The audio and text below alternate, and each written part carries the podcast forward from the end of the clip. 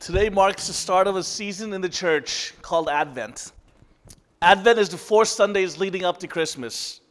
It's been practiced in the church for over 1,500 years, and it's a season of reflection before Christmas. Advent literally means coming or arrival. Sometime after the 6th century, the church designated the four Sundays before Christmas as Advent. It begins the liturgical year, not intended for necessarily a merry four week uh, celebration. Such a celebration was reserved for Christmas Day and Christmastide, the 12 days between Christmas and Epiphany. Advent was, in contrast, an echo of Israel's deep longing for the promised Messiah. As such, the season is also known as Winter Lent, often called for fasting and penitence. However, Advent wasn't as kind of as somber and austere as Lent. Joy always seemed to be rippling underneath the surface of Advent. And on the third Sunday of the season, believers were invited to break their fast and rejoice. Advent both celebrates the arrival of Jesus and the coming of Jesus. Pastor Danny, um, who's not here today, summed it up like this, and this I love the way he summed it up. He says this: God, Advent is summed up in this one sentence. God promised He would come. At just the right time, He came, and He is coming again to make all things right. I love that. Advent is summed up perfectly in that sentence. God spoke through the Old Testament, we saw in that video. He spoke through the Old Testament that He will be there to God, that a Messiah was coming, and the fullness of time, He came. He inaugurated His kingdom and is coming again to reign forevermore. During this Advent season, we'll be looking at that statement that God promised He would come. At just the right time, He came, and He is coming again to make all things right. And we're going to be looking at that through the songs that have been sung during this season historically, traditionally. The songs of our old hymns that we would always sing at Christmas time, the songs that we often know the words to, but we really don't think about, right? We can often sing, but we don't really let the words invade us or capture us or captivate us anymore. Today we're looking at the song, O Come, O Come, Emmanuel. I love that song, by the way. Anybody else like that song? So to be honest with you, at first I wasn't sure if I liked that song. Because when you think, when you hear that song, for those of you who know it, it's kind of haunting, isn't it? I, I, I was about to sing it, but that would be really haunting. That'd be really scary. The tone is, the tune is slow and majestic, haunting, but the theology of the words is so deep and powerful. This beautiful song has a short but actually beautiful story, so I did some research. The song is ancient, and the author is unknown. We have no idea who wrote this, but just some monk is the guess, sometime around 800 AD, a time that we often refer to the Dark Ages. This is when civilization was broken down, mankind was sliding backwards, more chaos, there's pestilence and warfare. There was lack of teaching, lack of education, lack of institutes of understanding. But someone, somewhere in a monastery in Europe, penned a song that would reach across the ages to encourage and thrill millions of us even today. During that time, the Bible was inaccessible for most people. But a monk who composed the song must have had a full and rich knowledge of scriptures. The song displays a wealth of phrases from the Old Testament prophecy the rod of Jesse, dayspring from on high, key of David, wisdom from on high. For the people of the medieval world who did not have the Bible to read, this was a teaching tool, expressing the hope and truth of Christmas. It was a fulfillment of ancient prophecies in the birth of Christ. So, how did this tune become popular today? In the early 19th century, an Anglican priest named John Mason Neale was reading through an ancient book of hymns called a Psalterium Cantium Catholicorum, something like that. Which, by the way, I don't know if you guys if you do this, but those are the types of books I read just for fun. Anybody else? Psalterium, Cantium, Catholicorum. I usually just like watch TV, but that's what this guy did. He was a brilliant but frail man. He could write and speak over 20 languages and uh, was a leading scholar, but apparently there were some people who were jealous of his intellectual prowess, and through political uh, manipulation, he was, shut, he was sent off to a labor in a forgotten church in the Madeira Islands near Africa. So, a brilliant scholar, but for, for some reason had bad enemies, and he was sent off to be a scholar in the Madeira Islands. But he didn't despair. On a simple, paltry salary, he established an orphanage, a school for girls, and a ministry to evangelize and reclaim prostitutes. And while he was tirelessly educated and evangelizing, he came across this hymn of faith in a Latin text. The tune that he discovered that went with this text was from a 15th century French Franciscan convent of nuns ministering in Portugal. I'll say that again. The tune that came with this was written from a 15th century French Franciscan convent of nuns ministering in Portugal. So Reverend Neale took this translation from Latin, turned it into English, and used the same melody that was from this Franciscan convent of nuns and it came over to England and to America and around the world. This gift of song was penned by unnamed monks over 1,200 years ago, given a tune by nuns in an obscure convent, rediscovered by a forgotten evangelist off the coast of Africa. The song Emmanuel, God with us, hidden for centuries but now enjoyed by millions. God is the one who orchestrates history.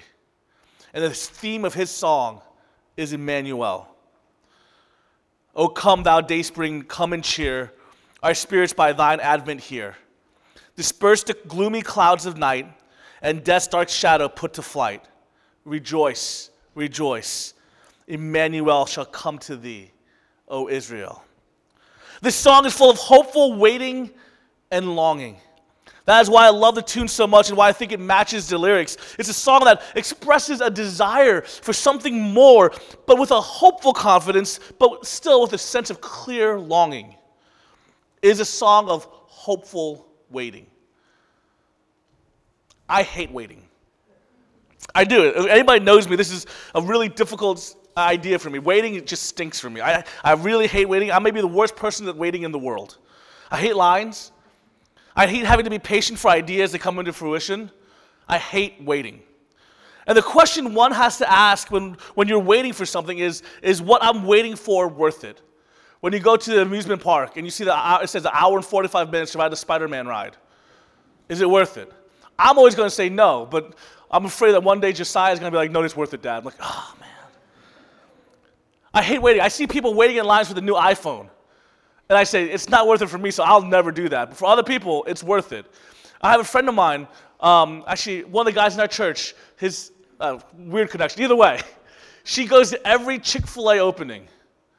And they wait. They stay, I don't know how, I think it's like the first 100 people get like free Chick fil A for the year or something like that.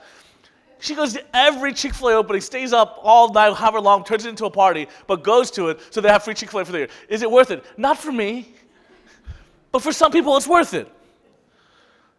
And that's the question you have to ask when you wait for something is it worth it? As most of you already know, my wife and I are in the process of adoption. We've finished all that we can do, all of our paperwork, our home studies, everything that we needed to prepare for it, we're done. We're just now waiting. I hate it. I can't stand it. There's nothing I can do. We're just waiting to be matched. We're waiting for the right child. We're waiting for the right situation, and we're just waiting. And I hate waiting. But let me tell you, in my mind, I'm willing to wait because it's worth it. I mean, the idea of adopting is just so exciting. The idea of bringing into our forever home a new child into our family is yes, I'll wait. I'll gladly wait. I'll wait in line. I'll, I'll stay up all night, whatever it may take. I'll wait and I'll do it. I'm excited about it. It's worth it. You see, when you're waiting for something with hopeful anticipation, when you're waiting for something with hopeful waiting, it changes your waiting, doesn't it? You're saying, who, I'm going to get that iPhone at the end of this? Woohoo! I'm going to get that child at the end of this? Okay okay, I can do that. So, what are we waiting for this season? What are we waiting for this Advent? Eh, the obvious answer is the arrival of Christ. That's what Advent meant and what we are celebrating. But what does that mean? And what did it mean? For the people before Jesus' arrival, it meant one thing. And for those of us on this side of Jesus' life, death, and resurrection, it means a completely other thing, doesn't it? The people before Jesus came were waiting for a coming Messiah, the one in the line of David. Jeremiah 33, 14 through 16. Behold, the days are coming, declares the Lord, when I will fulfill the promise I made to the house of Israel and the house of Judah. In those days and at that time, I'll cause a righteous branch to spring up for David, and he shall execute justice and righteousness in the land. In those days, Judah will be saved, and Jerusalem will dwell securely. And this is the name by which it will be called The Lord is our righteousness. They were waiting for this day when the promise will be fulfilled, when the righteous branch will spring up out of David, and justice and righteousness will be in the land. They were looking for days to be saved and to dwell securely, where righteousness is the Lord. What were they looking for? They were looking for peace. They were looking for justice. They were looking for uh, this concept of understanding of a kingdom that they didn't fully grasp, but they knew they wanted and they knew they were not seeing now. Because what they saw now was corruption. What they saw now was injustice. What they saw now was death and like insecurity. And they knew in their hearts they were longing for more. And they heard in the promises that more was coming. They didn't know exactly what it looked like, but they knew that a Messiah would bring it forth. Isaiah 9, 7, or 9 6 through 7 says this For to us a child is born, to us, us a son is given, and the government shall be upon his shoulder, and his name shall be called Wonderful Counselor, Mighty God, Everlasting Father Prince of Peace. Of the increase of his government and of peace there will be no end. On the throne of David and over his kingdom, to establish it and to uphold it with justice and with righteousness from this time forth and forevermore. The zeal of the Lord of hosts will do this. There comes someone, and the government will be upon him. And look at the names, listen to the names Wonderful Counselor, Mighty God everlasting Father, Prince of Peace. What did the Israelites long for? What did they want? They wanted government to be upon him, but they wanted this person to be first a wonderful counselor. Don't we want that too? A wonderful counselor, someone to, to know us, to counsel us, to speak to us, who tells us what is right and what is wrong, what is, where to go left, where to go right, where to go forward, where to go backwards, when to stop and when to go intimately knows us. But in, the midst of intimately knowing us, mighty God. Government is upon his shoulder, but it's not just somebody who knows us intimately, but also somebody who has the power to instill whatever rule he chooses and deems to make worthy. Guys, there's a, there's a contrast here that I want you to understand is this desire, and this is what we have too, a desire to be known intimately by an incredible God, at the same time, to have that God be so far and beyond us that he's not even capable of being known. Does that make sense? It's this almost contrast that we're living in, that we need almost. Because we need a God who, who wants us, to, to knows us, who, who is intimately felt with us, who knows the amount of hairs we have on our head, who can relate with us. At the same time, we need power in our God. We need him to not be knowable fully because if he is, then he, would he really be God? We need him so much bigger and beyond us. Everlasting Father. I mean, do you feel the, the, the, the need of, of, of, the people had yelling out, we need a father? I feel like that's the echo of so many of our hearts today. Prince of Peace. One of the things that we, I've read over and over again as I um, kind of prep for sermons and research is one of the common conditions, not just reading, but also just talking to people. One of the common conditions that I feel most of our people struggle with all the time is this lack of peace. We live and dwell in insecurity, anxiety, don't we? We live in fear often. Will our jobs be enough? Will we have enough money? Will our kids be safe? Will I, will I raise my child well? Are my parents okay? Do I have enough for retirement? Is the government okay? Are we safe? The opposite of all of that is the Prince of Peace. Because all that is the opposite of peace. Do you hear what I'm saying? And we want security, we crave peace. And so here the Israelites were waiting for a kingdom of justice and righteousness, for a time when sight comes to the blind, the oppressed are set free, and the poor are provided for. I actually want you to get this. During the time that Jeremiah and Isaiah wrote these prophecies, the land was full of corruption and oppression. It's actually funny that Jeremiah, in particular, calls for a king in the line of David because he seems to be most critical of all the kings of his time. The people were calling for freedom for justice, for mercy on the streets, for a favorable year of the Lord. They were looking for a kingdom that was so much different from what they experience now. They were asking for and needing peace and consolation. They needed to know that the human condition that they were experiencing was met. There were people who came face to face with their own sin and need for cleansing, and they couldn't find it on their own. They couldn't find it in the kings that they set apart for them. They couldn't find it in their government. They needed more. They needed a redeemer. They needed a true high priest who was also king. They needed a Messiah. There are those here who know and also long for this. There's those of you who are here today, and maybe you're just like the Israelites before the coming of the Messiah because you didn't know he actually came. Maybe you're just like the Israelites before the coming of the Messiah because for you, you've not accepted that he has already come. And you're sitting here in this place and you're like, Yes, I need a Prince of Peace. Yes, I need an everlasting Father. Yes, I need a counselor. What does that look like to have?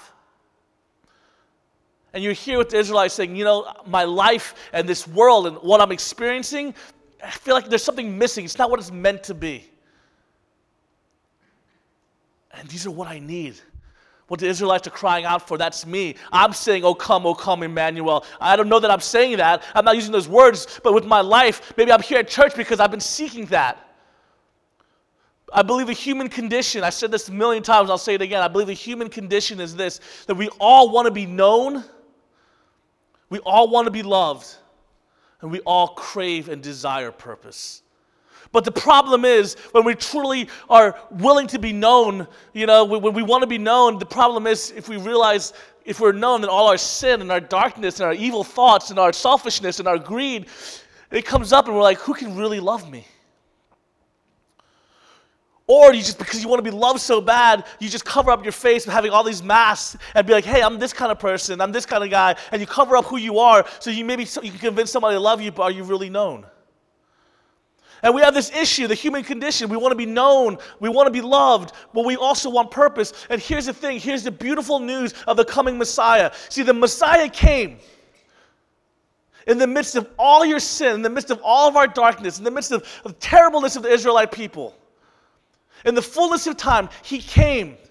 And he lived a perfect life. And he died upon the cross in your place. So that when he looks at you, he can know you fully your sin and your darkness. He knows it. He came in spite of it.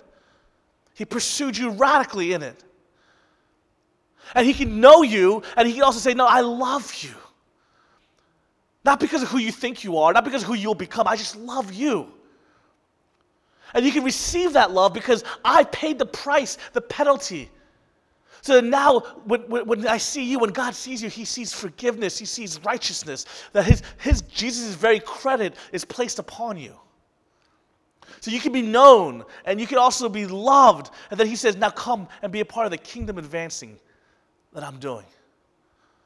You now have eternal significance and purpose. So, for those of you who are like the Israelites because you haven't yet accepted the, the fact that Jesus has come, that your Savior is here, can I tell you that today you can know and you can celebrate with those of the rest of us that Christmas has come. Not Christmas of opening gifts, but Christmas of a new life, a new heart. Christmas that means that God is with you and you are now changed forevermore. Yet for those of us then on this side of the arrival of Jesus, we still wait. For those of us who have seen the arrival, seen the Messiah, he has come and he is the wonderful counselor. He is mighty God. He is everlasting Father. He is Prince of Peace. And we sing out joy to the world. We sing out Emmanuel. We sing out all the praise that there is to sing out in praise. We've seen him. He has come. He is here. Messiah is here. Judgment and righteousness is on his shoulder.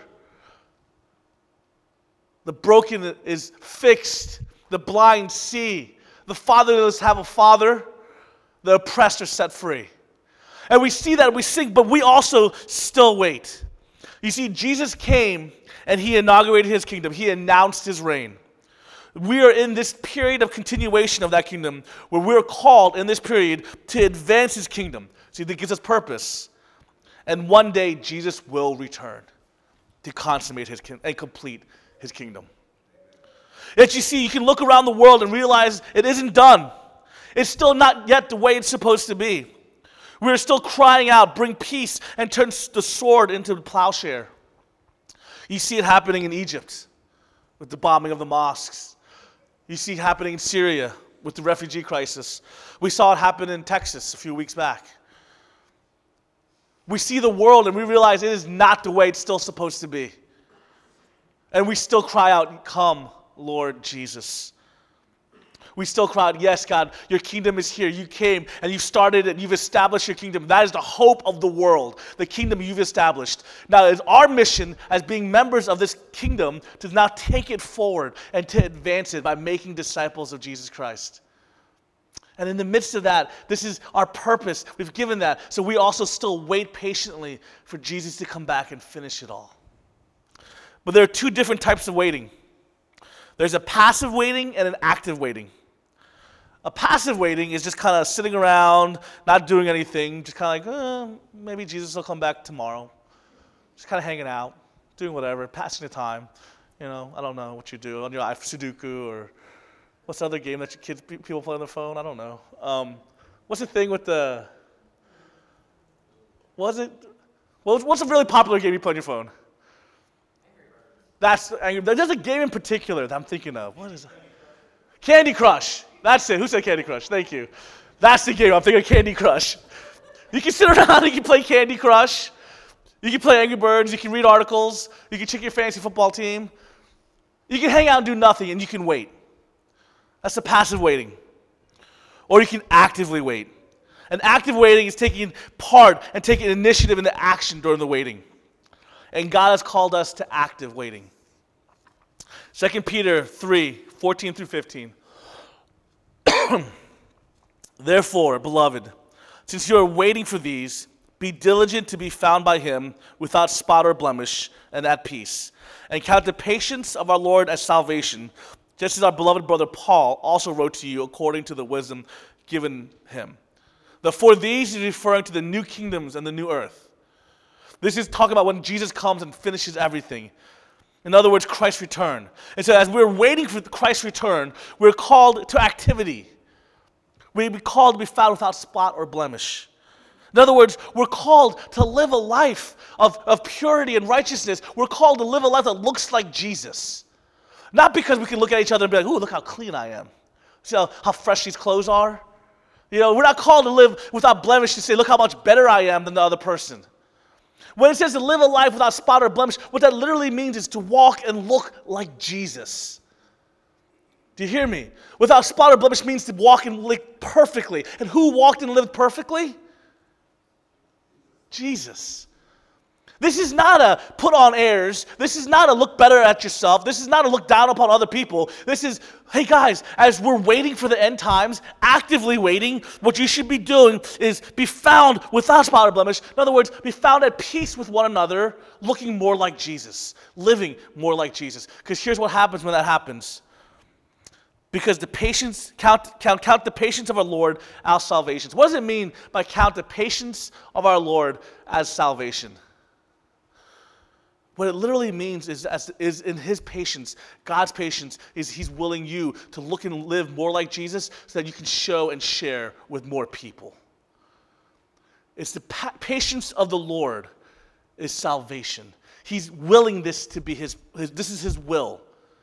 Is that as he's patient, God, Jesus can come tomorrow. He can come at any moment, but he's intentionally being patient so that you can live and look like Jesus, and in that active waiting, others may receive salvation.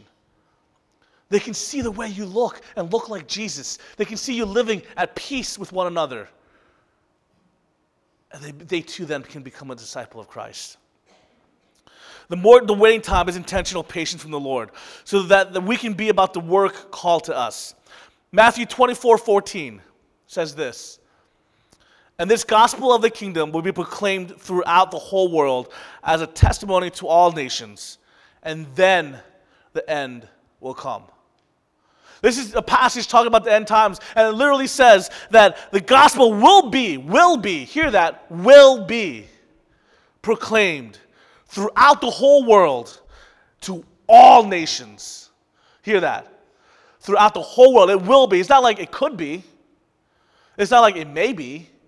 It will happen. The gospel will go throughout the whole world to every nation. In other words, every people group, every ethnicity, every people group will hear the gospel, the message of the cross. And then the end will come. Well, guys, every people group have not yet heard the gospel. And it is our duty to actively wait, to actively wait. We can't force Jesus to come, but as we actively wait, because it's His patience that we're called to reach and see more people saved. We actively wait, praying that the gospel will go to all nations and being instruments of that gospel advancing to all nations so that the end may come. Guys, so that we can see a new heavens and a new earth where all the swords are turned into plowshares, where there's no more weeping, where justice reigns, mercy flows where the blind and the hungry are no more, and the orphaned all have fathers. This is what we wait for as we celebrate Advent. We say, Yes, Jesus. God, this is what Advent is. God, you said you were coming. And in the fullness of time, God, you came. But we know you're coming again to make all things right. Thank you, God. Let's pray. Heavenly Father, we thank you that our waiting is hopeful. God, that it's not rooted in any kind of obscure possibility. But God, our waiting is rooted and secured in your promises that you will come again. You said you would come and you came. God, and you said you will come again, so we know you will come again. So we stand secure in your promise. God, we don't wait with passive waiting, God, but we wait with hopeful waiting, God, but we wait, God, with uh, action. God, we wait with intentionality. God, we wait as we look and try to live more like you, Jesus, and we see your kingdom come on earth as it is heaven. In Jesus' name we pray. Amen.